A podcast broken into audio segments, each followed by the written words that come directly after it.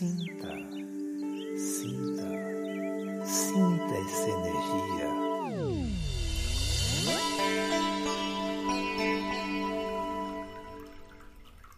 Olá, hoje vamos falar do toque.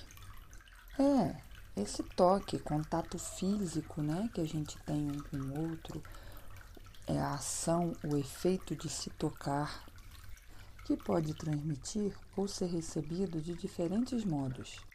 Há os contatos ásperos, que nos incomodam e nos provocam repulsas, mas tem aqueles contatos que não queremos nos separar nunca mais, não é mesmo? Quem não curte aí um cafuné, uma carícia inesperada? Melhora até o nosso humor e nos arranca um sorriso.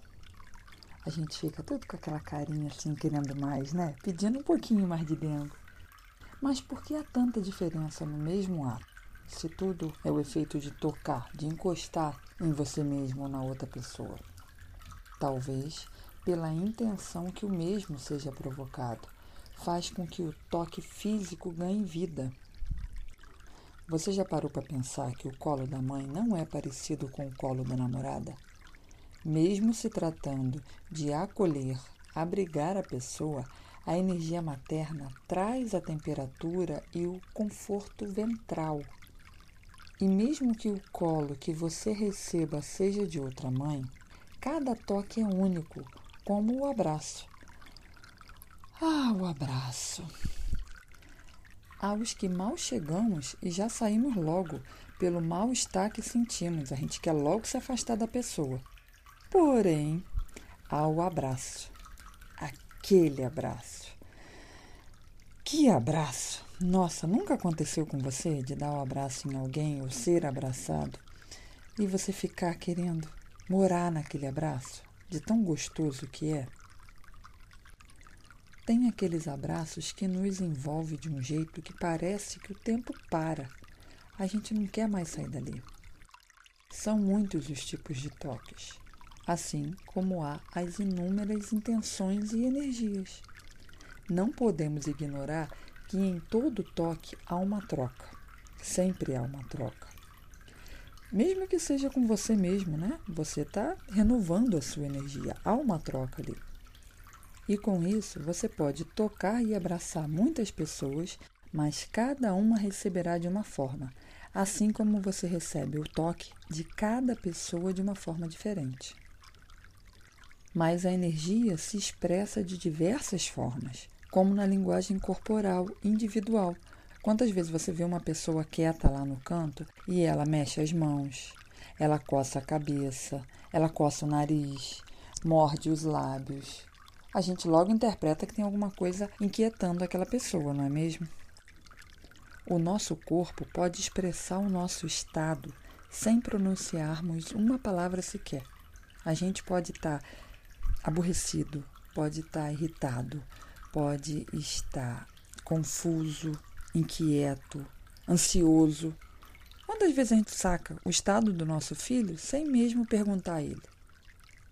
é apenas o corpo que mostra para gente. Mas há também aquela comunicação desejada, aquela que a gente quer se expressar com o outro apenas pela linguagem do corpo também, como o abraço que nós acabamos de falar, né? Que representa uma saudação, um gesto de conforto. Às vezes a gente está em determinadas situações e não tem palavra para se expressar. E aí basta um abraço e está tudo dito. Um tapinha nas costas, que mostra um elogio, orgulho, um ato de conforto ou apenas demonstra simpatia com a pessoa. Segurar o braço. A gente quantas vezes está com medo, né? E vai automaticamente segura o braço. Você não precisa falar que está com medo, você só segura o braço da pessoa que está do seu lado e a pessoa já entende. Assim como igualmente a gente segura no braço da outra pessoa para pedir que ela fique parada, né? Ou para demonstrar segurança. O bater demonstra raiva, surpresa, pânico. Tem aquele tapinha da namorada, tem aquele tapa irascivo da pessoa que está em pânico e por aí vai. Um toque nos cabelos que expressa familiaridade ou necessidade de estar mais perto. Dentre muitos outros exemplos, há diversos tipos de toque. Como a gente pode perceber, é possível sim se comunicar com o outro sem falar nada. O mesmo acontece no consultório. Quando o paciente não consegue expor o que está incomodando, o terapeuta vai tocar o corpo da pessoa, que responde com movimentos ou dores, sinalizando algumas das questões dele. Para mim, por exemplo, o toque é ato fundamental na consulta. As minhas mãos são ferramentas imprescindíveis para auxiliar no tratamento dos meus pacientes. No shiatsu, por exemplo, eu sinto a situação do paciente, interajo na troca energética com ele, procuro dissipar as tensões e os bloqueios energéticos para reestabelecer o bem-estar da pessoa que está ali comigo naquele momento. Eu utilizo as minhas mãos com muito respeito e gratidão pelo trabalho e os seus resultados.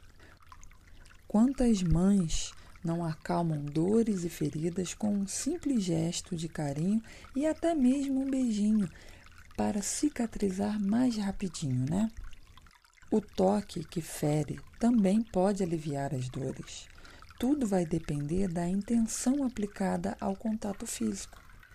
Bom, eu escolhi tocar e olhar para aliviar os incômodos das pessoas. E você?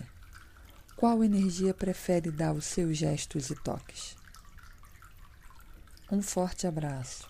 Até a próxima. Música